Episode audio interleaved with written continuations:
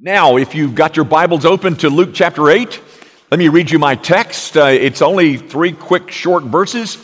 Luke chapter 8, at verse 19. Um, those verses read like this Then his mother and his brothers came to him, but they could not reach him because of the crowd. And he was told, Your mother and your brothers are standing outside desiring to see you. But he answered them, My mother and my brothers are those who hear the word of God and do it. The grass withers and the flower fades, but the word of our God, this word, this endures forever.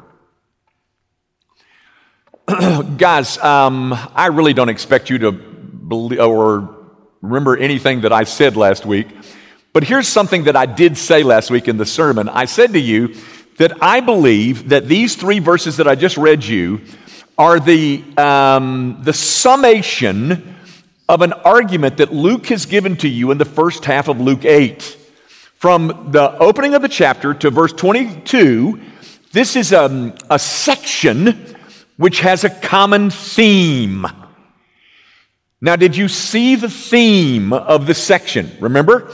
We talked last week about the parable of the four soils and that each one of those soils heard.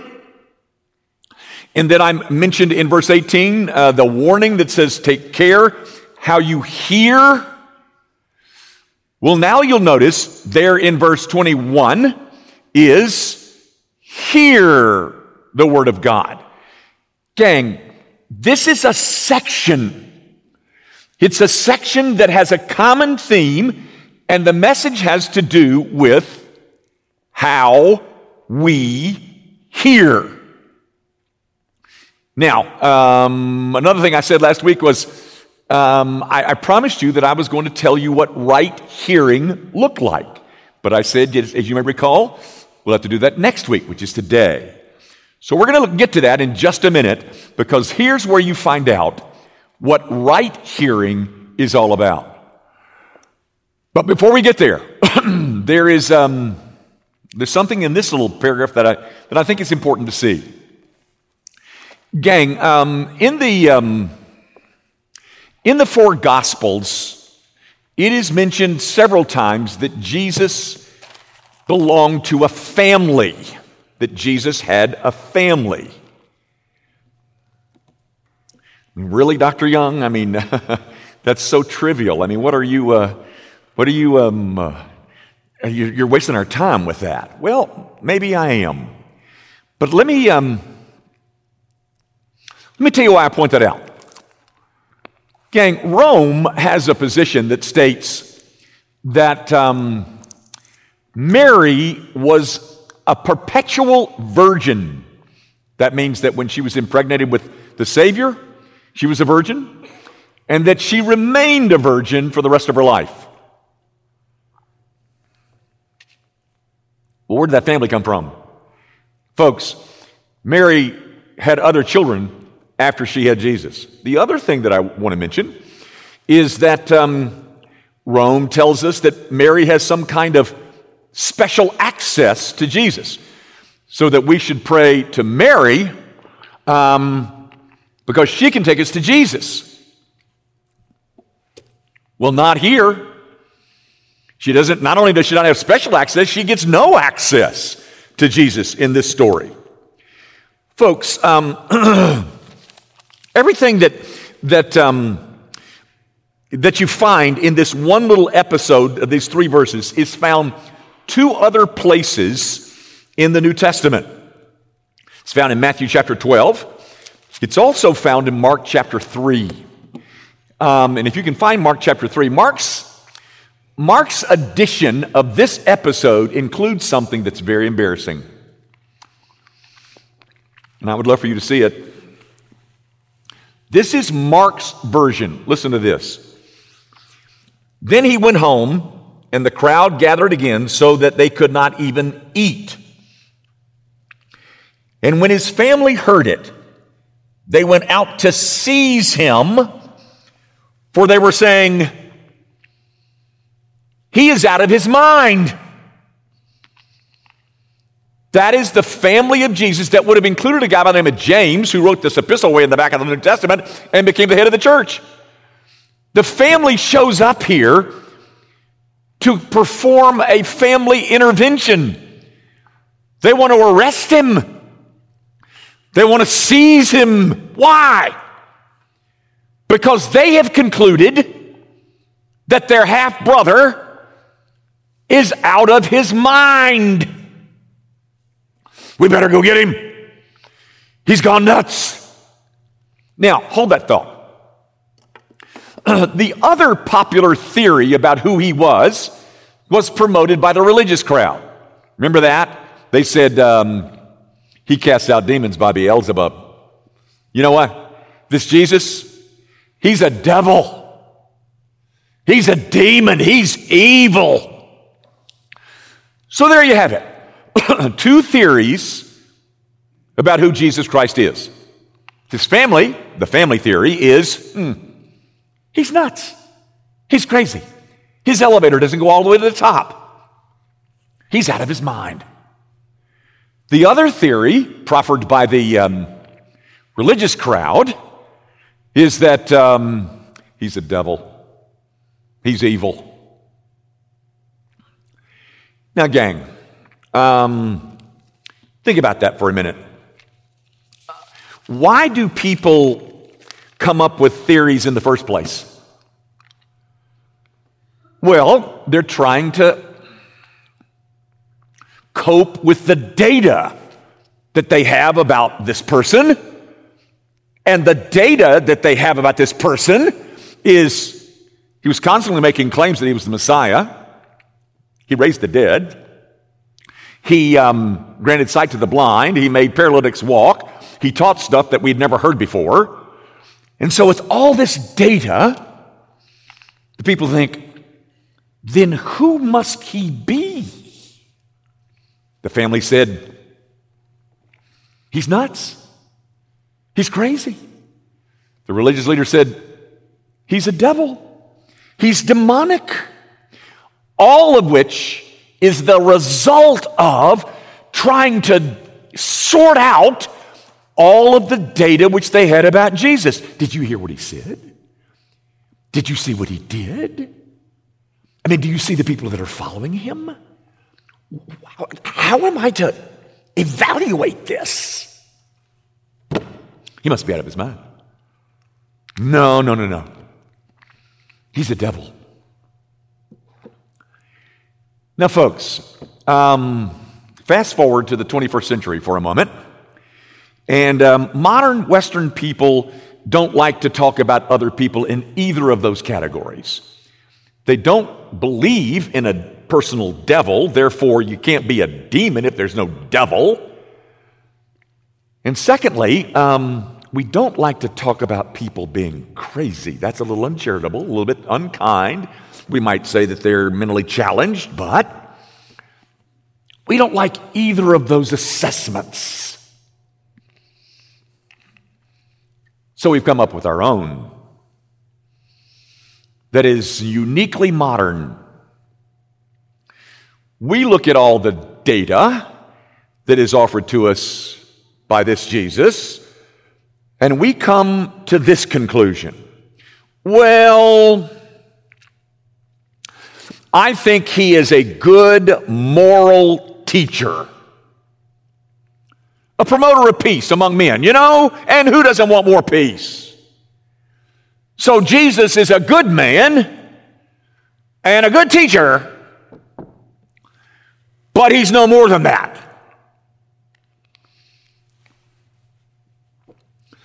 Now, ladies and gentlemen, I would suggest to you that it would be more intellectually responsible on your part to go with one of those other two theories about his person. That is, he's crazy or he's a devil. Because C.S. Lewis, in his book Mere Christianity, which so many of you have read, this argument is used so often. C.S. Lewis made that good moral teacher thing into a piece of irrationality. For, because he asked this He said, um, What good moral teacher do you know of who asks of his followers to go die for him. Tell me, um, what good moral teacher do you know of who is constantly claiming to be God? Wouldn't you rather call that insanity rather than being a good moral teacher? Folks, um, what would you do if you had a friend who was regularly telling you that uh, he was sent by God to come save the world? And as for this peace thing, this, this notion that Jesus came to, um, to promote peace among men, again, could I read you just one thing that he said in Luke 12?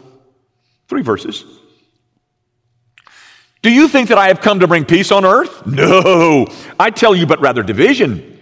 For from now on, in one house there will be five divided, three against two, and two against three. They will be divided father against son, and son against father, and mother against daughter, and daughter against mother, and mother in law against daughter in law, and daughter in law against mother in law. Does that sound like peace? Does that sound like he's a promoter of peace? In fact, he is even willing to bring division into families. You don't have any of that problem, do you? in your family? Folks, Jesus is willing to split up families because he is redefining in our text what it means to be a part of his family. It's very simple, ladies and gentlemen. Some messengers come to him and says, Your mother and brothers are outside. They want to talk to you. And Jesus says, Wait a minute. Let me give you a brand new definition of a new family. That's not my family. My mother and my brothers are the ones who hear the word of God and do it. We want to, he wants to set aside this normal definition and, and substitute a new definition of being in part of, part of a family or his family. And there is one key operative principle that belongs to all people who are a member of his family. It's very simple, ladies and gentlemen. If you belong to that family, here's what would be true of you you have heard the Word of God,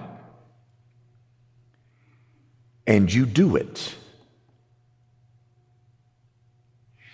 Guys, um, I think I've said this before, but I've spent a lot of my life as a student.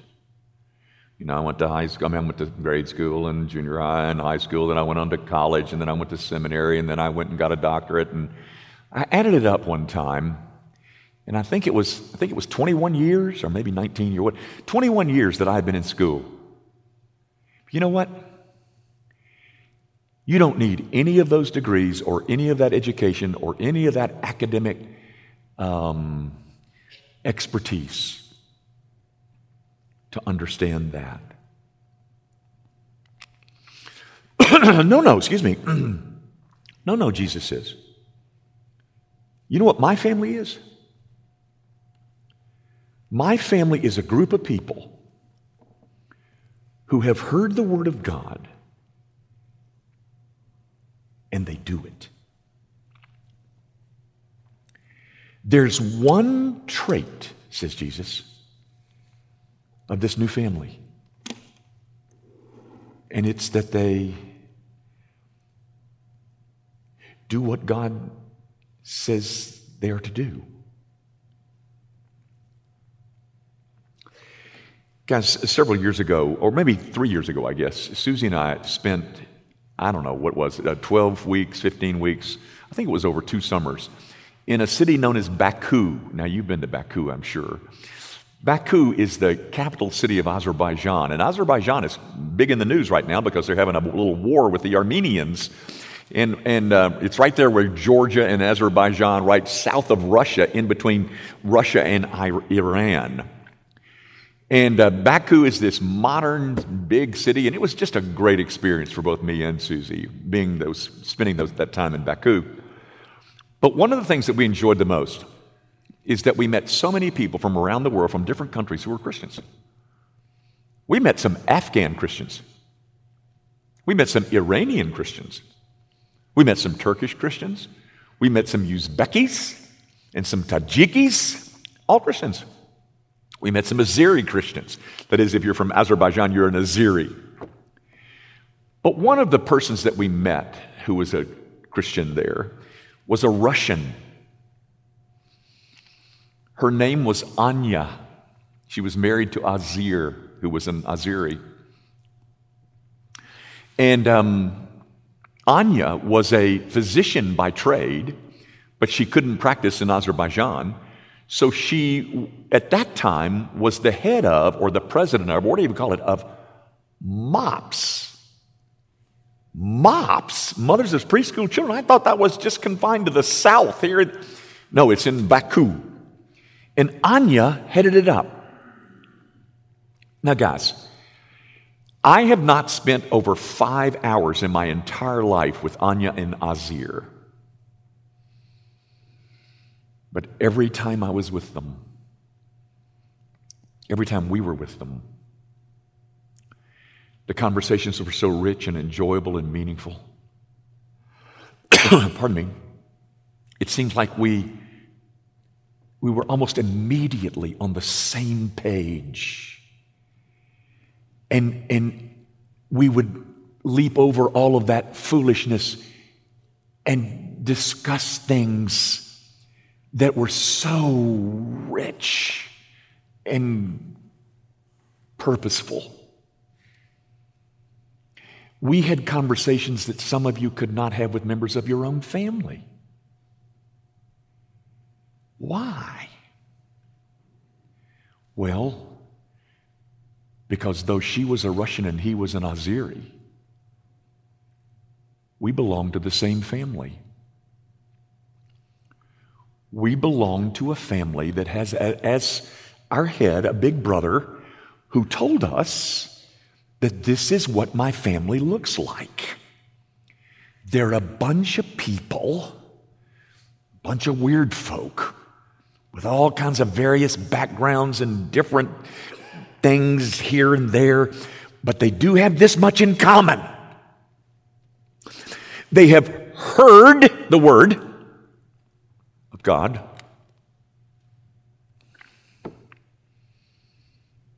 And they do it.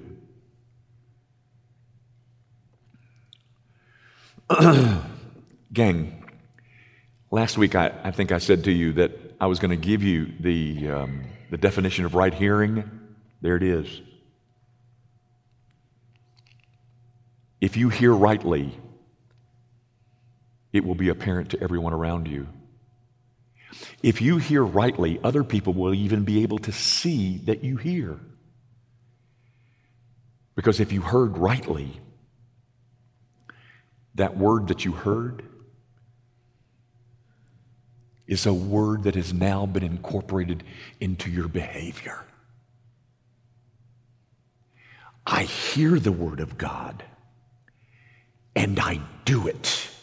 There's nothing mystical, there's nothing mysterious. It's a simple principle of family membership.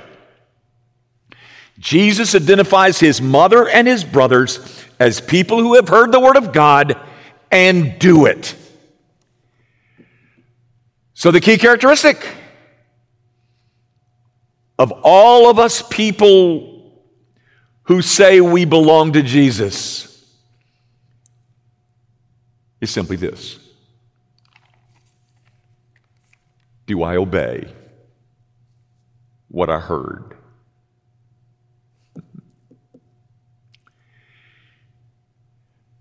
Being a part of this family has one chief trait and has nothing to do with eye color or nose shape or body style. It's simply obedience. And yet, ladies and gentlemen, I continue to have people who claim that they are in Christ's family while they openly defy the Father's words.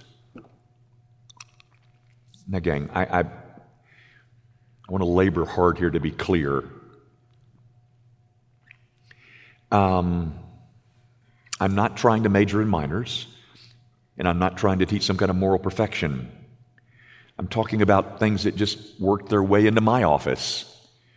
Things like uh, adultery or um, uh, withholding forgiveness or um, hatred of another race or porn addictions. Gang, I'm not trying to dismiss as valueless the lifelong struggle that some of us have had with these and other sins. Nor am I saying that any of this is easy. But based on this text, I want to ask you a question.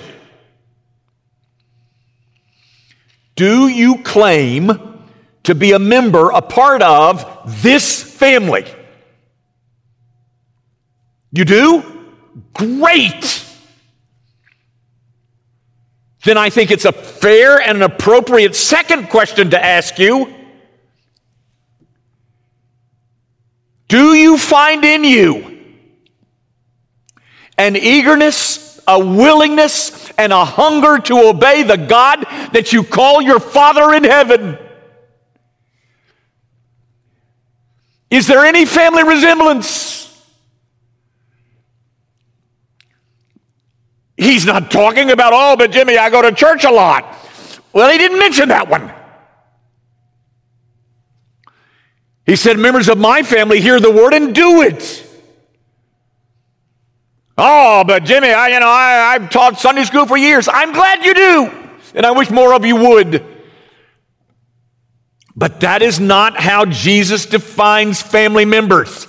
He says very simply, very clearly, very plainly, my mother and my brothers are those who hear the word of God and do it.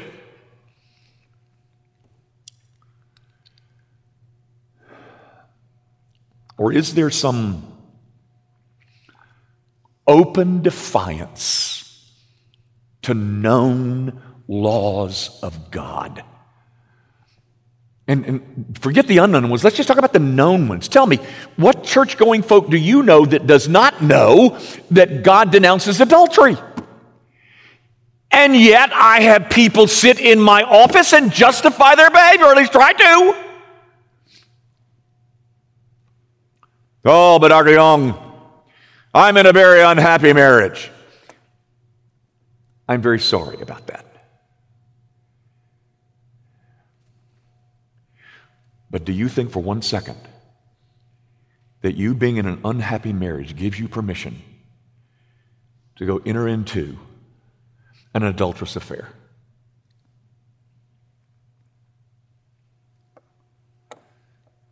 What about forgiveness? Oh, but Dr. Young, it's, it's so hard. Yes, it is. But do you think that because it's hard, we are then granted permission to ignore the mandate?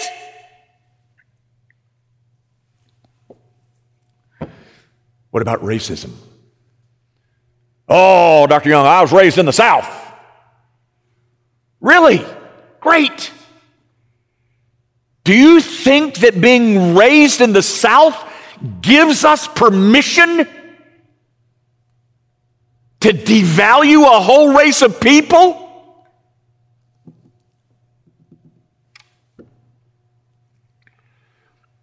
Again, again, I'm, I'm, i want to be clear, trying. I'm not saying that adultery is an unpardonable sin, but I am saying unrepentant, ongoing, adulterous living means that you are not a part of this new family. Because you see, Jesus says, He says that the key characteristic of His family is an obedience to the words of His Father. You can call that crazy. You can call that insane and downright lunacy. But let me remind you Jesus' own half brothers called him crazy too. Now, one final piece of clarification, and you've got to get this. This is the most important. Folks, it is not my obedience that makes me a member of Christ's family. My obedience is simply an evidence that I am a part of Christ's family. I don't become a Christian by obeying. I obey because I have become a Christian. God has given me a new heart.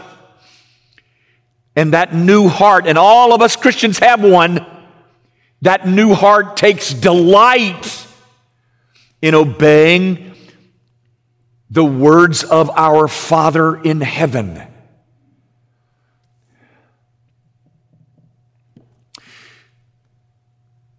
To all of you who hear, and that would be all of us, do you see some kind of growing determination in you as God grants strength by the power of the indwelling Holy Spirit? to obey God and to increase in that obedience. Because that is the characteristic trait of everyone who is in the family of God. If you do see that, then it is because God, in His sovereign good pleasure, has granted you eyes to see and ears to hear. If you do not see that in you,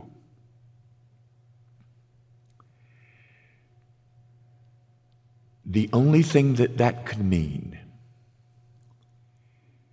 is that you are in the wrong family and you must come to Christ now, today, this morning. It is a simple statement on the part of Jesus Christ that is intended to be a statement by which we might evaluate who we are and what family we're in. I'll read it as, as we close. My mother and my brothers are those who hear the Word of God and do it.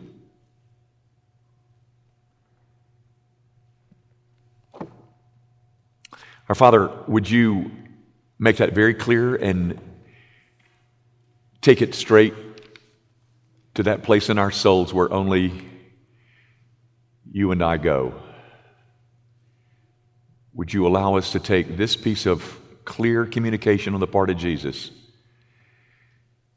and to evaluate the status of our own souls?